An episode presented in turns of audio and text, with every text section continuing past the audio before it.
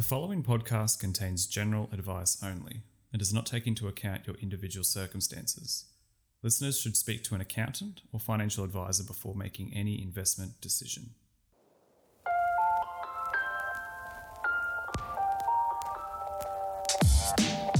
Hello again, everyone, and thank you very much for tuning into this week's episode of the Market Pulse podcast. This is episode 20, the Floodgate edition. Been a while since I've reminded you of this, but if you do have any questions for the show, please email me at marketpulsepodcast at gmail.com. Got plenty to talk about this week. I'm actually going to jump into one of the subjects that I sort of touched on at the end of last episode, which is dollar cost averaging. And I said oh, maybe I should save that as a topic for a future episode. Well, here is that future episode. We're going to talk about that at the towards the end of the podcast as our topic for the week. But we've got a few sort of broader economic things to discuss before we get there. But let's kick it off with how the markets have been doing this week. So, not a good week for the ASX. It did end the week down 2.3%. So, that means that we pretty much lost the gain last week, which was 2.6%. So, we kind of almost lost that, uh, that gain there. In the US, it was a little bit of a different story. The US actually, which sounds weird because, like, considering what they're going through at the moment, but the US was up, well, the S&P 500 was up 1.7%, the Nasdaq even better, they were up 4%. So the markets had a much better time over there in the US. And yeah, it's just been, I guess, another week of continued COVID concerns. Well, I'm talking sort of domestically here, especially for obviously residents of Victoria or metropolitan Melbourne, where the border shutdown has, no, sorry, the actual shutdown has come into place for six week period. Victoria actually had the biggest jump in new cases. I believe this jump was actually the biggest daily jump of any state since code first broke on the scene. That was yesterday, I think, from when I'm recording this. So, whilst there have been some positive signs, I suppose, across other states, and you can see some loosening restrictions, it really isn't all rosy. And for example, here in Queensland, we've actually started to open the border up. You might have seen those images of just the huge congestion of people coming across from New South Wales into Queensland.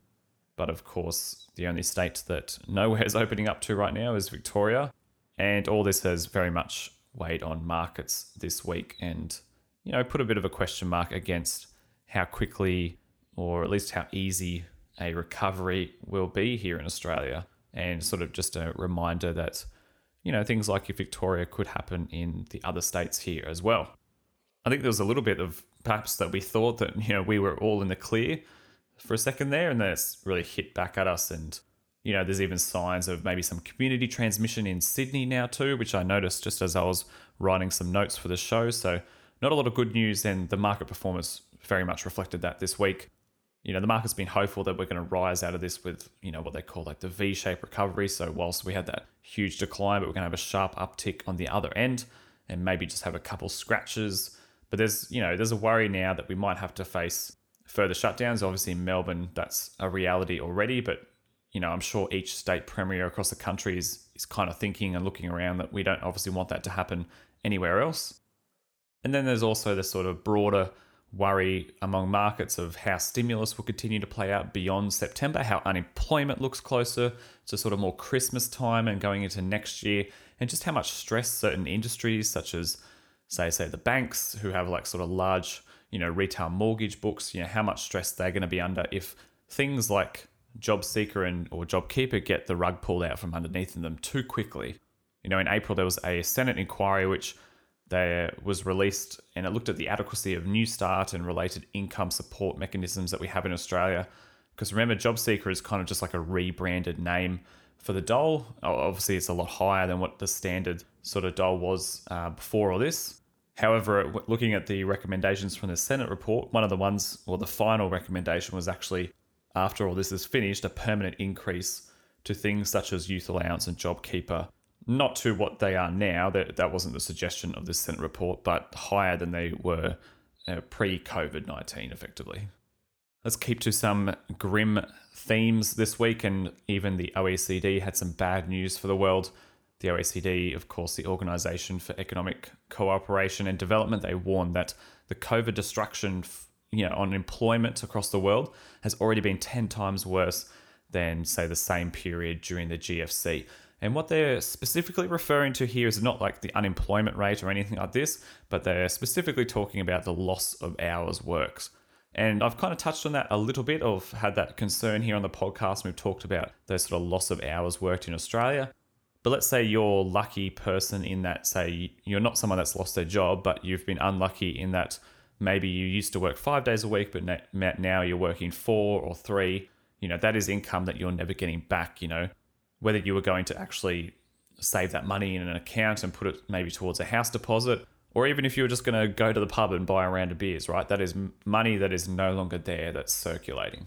The OECD report specifically sort of shows that the loss of hours worked among developed nations is much greater than the loss of hours worked that occurred during 2008 and said that it's 10 times worse across certain nations. Now, if we look at over at the US, at the moment, the job news is still quite depressing. On Thursday, the Labor Department reported 2.4 million new applicants for unemployment benefits at both state and federal level. I also told you guys a couple weeks ago about that other data point, which is continued claims for employment, as that 2.4 million that I just referenced is just people filing for the first time. The continued claims data at last updated was just over 18 million people, and for comparison, at the very worst of the GFC period, the continued claim data was closer to about 6.5 million, so about one third of where the US is currently right now compared to uh, the worst of the GFC period. So, yes, whilst new jobless claims have fallen from the peaks that we saw in March and April, they're still very high. And like, say, 2.5 million or 2.4 million new applicants for unemployment benefits, that's massive, right? But it, it feels you kind of get numb to those numbers because we were seeing like closer to like six or eight uh, million in, in a single week going back a couple months ago. But it's important to, to sort of also have a look at how that's happening. And when you have a look at the graph of each week, whilst the amount of new applicants has been falling since uh, COVID sort of hit that peak, going back a couple months ago, the actual curve of that graph has started to flatten a little bit now. Like it's not starting to go down. It's been around that two to two and a half million new claims each week for the last few weeks in a row now. And it doesn't really look like it's getting better anytime soon in the US. Of course, surging coronaviruses across the country, mostly in some of those more badly hit states such as Arizona and Texas and Florida. What's kind of scary there is if you look at the national daily new deaths for COVID 19 in the US, it has been on the downtrend since late April, but in the last couple days, the last three days, you can see that the death spikes are closer to the number, the numbers that were being reported, say back in uh, late May, early June, so around 900 daily deaths, and this has caused the three-day and seven-day moving average of daily new deaths to actually tick up slightly now. So that curve is coming down, coming down, and it's actually ticked up at the end there. So I would be very worried if I was in charge right now, which is the issue because no one is in charge. There's basically zero leadership at the very top.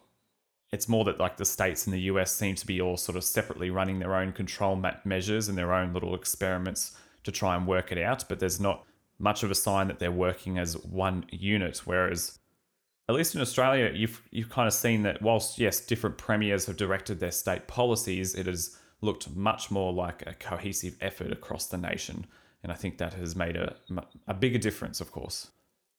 But yes, the job numbers in the US don't look like they're going to get any better anytime soon. You even had airlines this week, such as United Airlines, say that they might even have to lay off further workers. They cited about 36,000 further workers that they might have to lay off, and they're blaming that collapse in air demand because whilst planes have retaken back to the sky in the US, that doesn't mean people are going to fly, of course, because you see those new surges in cases across the country, and I'm sure that's not very motivating for for holiday makers to think about an interstate holiday right now. Uh, so airlines, whilst yes, they have picked up a little bit. They are nowhere near the kind of capacity and uh, business that they used to be doing pre-COVID.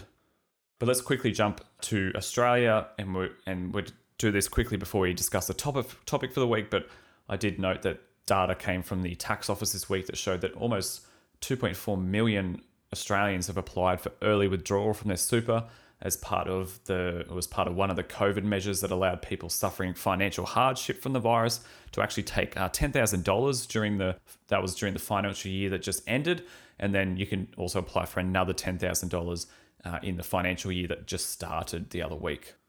You know, data shows around $18 billion had been paid to Aussies from super funds, and this is from when the scheme started up until June 28th. In- interestingly, though, as and it sort of was pointed out by a couple articles that reported on this data, the total amount of applications approved by the ATO has been 25 billion, and that's actually 7 billion more than that 18 billion figure that I said has actually been paid out up until June 28. So it kind of means that there's potentially been a flurry of new applications right before the financial year ended, or perhaps there's actually been a flurry of new applications as soon as the new financial year started. So, because then that actually ticks over and you can actually apply for another 10 grand. It's been mostly the not for profit industry funds that have shelled out the most money. AustralianSuper has uh, sent out about $2.4 billion back to members who have applied for this. The likes of your Sunsupers, Rest, Hostplus, Cbus they're closer to about $1 billion each. So interesting there. I think I'm interested to see how many people in this financial year continue to take it up and, and sort of how that compares to the, the previous financial year up until June 30. See if that's sort of slowed down. It'd be interesting to see also data on like the same individuals coming back. So someone who's done the $10,000 in the last financial year and is doing it again. But we'll keep an eye on that as we go forward. But Let's jump into the topic this week, which is dollar cost averaging, I mentioned at the top of the show. And as I said, I mentioned this in the last episode. I said it was like an investment strategy, and maybe I could break that down into a little bit more detail. So let's deep dive into this one a little bit if you're unsure exactly what it means, or maybe you've heard of it before. It's, it's it is very easy to break down, so hopefully you can follow along. So when it comes to investing, you know, dollar cost averaging is just a strategy that gets you, the investor, to make regular recurring investments into the market throughout the year or years, doesn't really matter. And what I mean by this is instead of saving, say, a lump sum or, or having access to a lump sum just ready to deploy into the market, and sort of then trying to work out exactly where and what day to invest that lump sum. The point of dollar cost averaging is to continue to invest no matter the market movements, up or down, you know, over the time your investment should average out as you're just doing it on that recurring basis. So yeah, while you might put your money in at the very top one day, right before it has a bit of a pullback, if you've maintained sort of discipline with your dollar cost averaging, it means you've been putting it in regularly all the way to that point. So you've gotten some at you know, some cheaper prices, some around the middle prices, some at the very top prices. And so, no matter where the market was, you maintained a plan, say, whether it was monthly or, or fortnightly, of actually putting money into the market. So, your next question sort of might be, well, how much though? And that's that's very personal, I think, and that comes down to you know you working out how much you want to invest based on your sort of personal financial circumstances and savings. You know, you might be saving for something else to buy. You know, whether it's a uh, I don't know, a new car or or even something bigger like a house. So you might not be wanting to put away all your savings in the market, and that's perfectly fine. It just means that you want to work out how much you can put away for investing purposes. And you might say that say two hundred dollars a fortnight or one hundred dollars a fortnight. Yeah, maybe you can do more than that. Maybe you only can do less than that. It doesn't really matter, but it's about sticking to this certain principle. And so, taking that example of say, let's just say you did pick two hundred dollars a fortnight if you were doing a dollar cost averaging over, say, the next five years, you'd be doing that. And yes, while sometimes you might be putting it in when the market's, say, at the top, because and you'll be able to look back in history and see that you're putting it in at the top, you'll also be putting it in at, say, when the market has pullbacks or you know all those different times right so it's not about trying to time the market or trying to time the best time to actually put your dollars in it means you're just always doing it and over time that sort of averages out uh, that investment that you're putting into the market so I guess I see dollar cost averaging as having several benefits to investors, especially new investors. So the first reason, which I think is a little bit maybe overlooked sometimes with this, but it creates a habit. So not really anything to do with investing, but it creates a, a very powerful habit. And it might not be sort of easy or fun at first, but creating the habit is very important and it's it's very crucial to sort of getting this kind of thing right. And it's it's kind of like going to the gym for the first time or going for a run, right? for the very first time, right? I'll say if it's been a long time since you've done any exercise, it sucks, right? Like it, you know, you go for that first run, you might even just get 1K in or something, right? But you know, if you stick to it, like you keep going to back to the gym, you keep going for your run, over time it gets a little bit easier and you start to notice that, you know, you can actually go a little bit further and further and and you know that that initial run that was so hard that you, you sort of almost forget just how hard that was. So it's about creating that habit once you get into that routine. The second reason is it also, this kind of strategy removes emotion, right? Which is some of those uh, pesky human attributes that tend to make us either invest or not invest, or maybe get too scared, or on the opposite side, maybe get too greedy, whatever it is that sort of removes that emotion. And that's because you're always, you're taking this always on investing approach. The third reason is, and it kind of relates to the second one, I guess, but it lets you sort of be free of trying to pick the bottom. Now, when I say when I refer to like the bottom, right, it's kind of like looking back in history and seeing, say, when when there was before this COVID stuff, like the last big sort of market pullback and and and sort of correction was during the GFC, right? That's the most famous one. And whilst you can look back in history and you can see the point when, say, the ASX hit its rock bottom at the time, and then from then on it started to move up. You know, no one at that time, no one on that specific day would have been like, "All right, this is the bottom. It's it's very easy to see, right?" Now, I actually saw a article that criticized this dollar cost averaging approach, and its its prime primary argument was that it, it compared the dollar cost averaging approach from the GFC versus someone who put put the same amount but as a lump sum in at the GFC at the very bottom of the market. And the issue with that is how the hell do you know when the bottom is? It's very easy to play the armchair quarterback and say, oh, you should have thrown some money into the market at this time. But history is also very easy in hindsight. And this is the point behind my third reason. It removes the need to try and time the market because two things can kind of go wrong there, right? You either try and time the market and let's say you're completely wrong, right? Like it just it goes down the next day the other thing that can happen is you try and time the market and do nothing, right? You sit there for a year thinking that, say, some big pullback's going to happen and then a year's gone. And then you wait into the next year and you're like, oh, it's going to happen now. And then you, then two years have gone past, right? So no one ever really knows. If someone's telling you that they know, yes, they could be right, but that's just circumstantial, I think. And I think it's important to flag that I don't recommend being super detached from what the market's doing at all. Like, I'm not saying just ignore what the market's doing. I still think you need to be aware of what you're investing in and if sort of any material changes have occurred. I just don't think you, and, and don't zone out completely. I'm just saying the good thing about this strategy is that it sort of removes you trying to think too much about when the bottom's going to be and, and letting your emotions actually drive your investing. And this kind of brings me to my next point, which is what to actually invest in. And I think you can kind of take a couple approaches here. You can look at investing in ETFs or exchange traded funds. This would definitely be the safest option and very ideal for those who are just getting started. You could also invest in some ETFs and maybe also pick some individual companies that interest you. So, for example, you might have decided that you're going to save, you've decided to save $1,000 a month and the first month ends and you decide to put that $1,000 in Wesfarmers. And then the next time the month ends, you've saved another $1,000 and then you decide to put that in Macquarie Bank. And then the next month ends and you decide to put that in ZipPay, etc., etc. It just goes from there. And they're just examples. They are not recommendations by any means, but the idea is that it helps you also build a diversified portfolio and you start to pick stocks and you start to pick stocks in different sectors across the market, which spreads out your risk and allows you to not sort of you know put all your eggs in one basket. But I think uh, if I did want to actually give a recommendation for what you should do, I would say also think about investing not just in Australia. So I think if I was say to picking some Australian companies, or an Australian ETFs, I'd also look at putting some of it into, say, an S&P 500 ETF or some kind of US market index fund, maybe a Nasdaq one or just the total US market one. It doesn't matter. There's a fair few out there, and I think that would be a quite a suitable addition to the portfolio, and you can sort of increase on that over time with a strategy like this. But I'd be amiss if I didn't mention some of the downsides, and I've sort of already mentioned one already and that's saying don't be too complacent you know don't just zombie invest or not pay attention to what you're invested in you know if, you've got an etf like an s&p 500 in the, uh, the us like one of those etf index funds or you've just got an asx 200 index fund then yeah you probably can just coast because the point of those is they're just going to rebalance themselves over time and then just invest in the top companies that make up that index so you don't have to worry about that too much but if you did pick individual shares so individual companies still look at picking solid companies, still look at companies that have solid growth prospects over the long term. Don't just stop paying attention to what they do, though, as a business.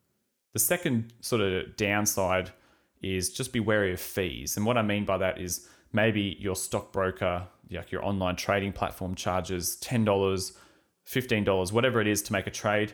So keep that in mind. So, for example, if you decide you look at your personal financial circumstances, you decide that, oh, I can only save $500 a month to put towards the market. That's cool.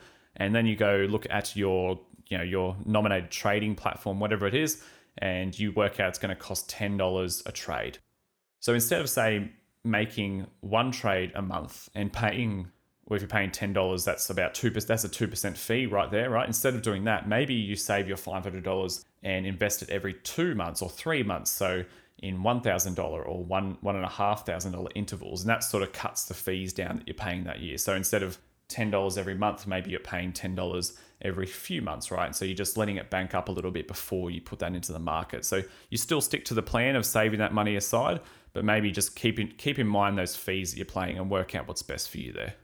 The third downside, no, it's not really a downside, but just don't put all your savings in the market, I think. And this is kind of a separate point. It's not really relevant to um, dollar cost averaging per se, but always have some cash on hand and not just cash for investing, but I just mean like a little buffer that the, the, you know the shit hits the fan buffer. You know, if you lose your job because of a pandemic that's, that's happening around the world, always try and focus on that. And if anything, work on creating that buffer first, and then putting in a strategy like this. But I'm going to leave you on a really cool example of this in practice, and it was like a study that was done, and it's it's a good example of uh, long term investing where you sort of ignore the whole point of trying to time the market. And this is from a Tony Robbins book. It's called Unshakeable, but it's not his study. It's actually a reference to a, a Charles Schwab, uh, J.P. Morgan study, and it examined investing across a 20 year period, but with four different investing strategies. Now, this stu- this study has four investors. You've got investor A, investor B, C, and D. And all of these people invest $2,000 per year over a 20 year period. Now, the difference between A, B, C, and D is how they invested, okay? Investor A, they put their $2,000 in the market each year at the very bottom of the market for that year. So they had impeccable timing. They knew when the bottom was every single year. So whenever that was each year, they put the whole $2,000 in. So absolute perfect timing, picks the low point every year. And then investor B, on New Year's Day of each year, they put their 2000 in on New Year's Day. So they didn't look to time it right. They just put it on the first day of each year. And then when the year wraps around again, they put another 2000 in. So no matter where the market was, no matter what the media were saying about, oh, we're in a bull market or oh, it's overpriced or we're in a bear market, they didn't care about that. They just put it in on the first day of each year. So that's investor B. Investor C is actually the opposite of A. So where A times everything perfectly, investor C times everything horribly and puts their $2,000 into the market in the absolute high point of that of that year. So they they picked it right before it started to go down and they say they put their $2,000 at the very high point of each year. And finally, Investor D, they kind of didn't do any of that. They actually avoided the market at all cost. They still put their $2,000 invested each year, but they put it into, say, very safe government bonds and cash. Now, over this 20 year period, following these four strategies by A, B, C, and D, you get some results of how they end up after the 20 year period. Now, investor A that timed it perfectly each year, he or she they actually did come out on top. So their $2,000 a year over that 20 year time period turned into $177,000 over that time. But investor B, who just put in at the start of the year, they didn't look to try and time it perfectly, they actually ended up with $165,000. So they actually weren't that far behind.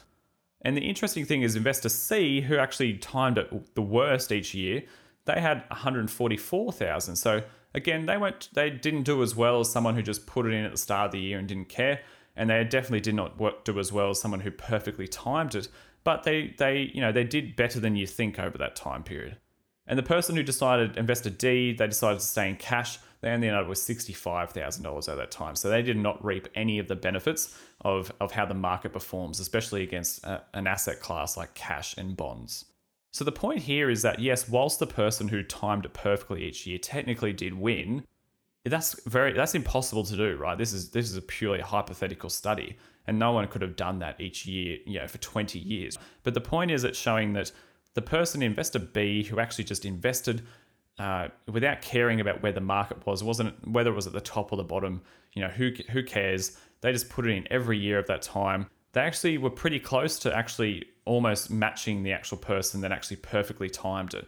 And I think that's a pretty important pretty important example there of just why you why you know in this case why you shouldn't just you know just ignore whatever the whatever people are saying whether and you know the media will come out with things like you know whether this is a huge loss today or whether this is a good time to invest they just invested and and just stuck to that plan of investing $2000 each year hopefully that little example at the end uh, made a bit of sense it's always a bit harder to sort of explain something that's probably a bit better explained visually but if you wanted to look it up you can type in like you know Tony Robbins, Charles Schwab study or something. There's a bunch of articles on it, but that shows those, those investor A, B, C, and D and how they performed over that 20 year period. It's really interesting, and it kind of speaks to why you should just a also stay invested in the market and not care about you know whether it's going to be a good year or a bad year, and B just keep adding to those investments. So over time, add more to the market and, and continue to stay in the market.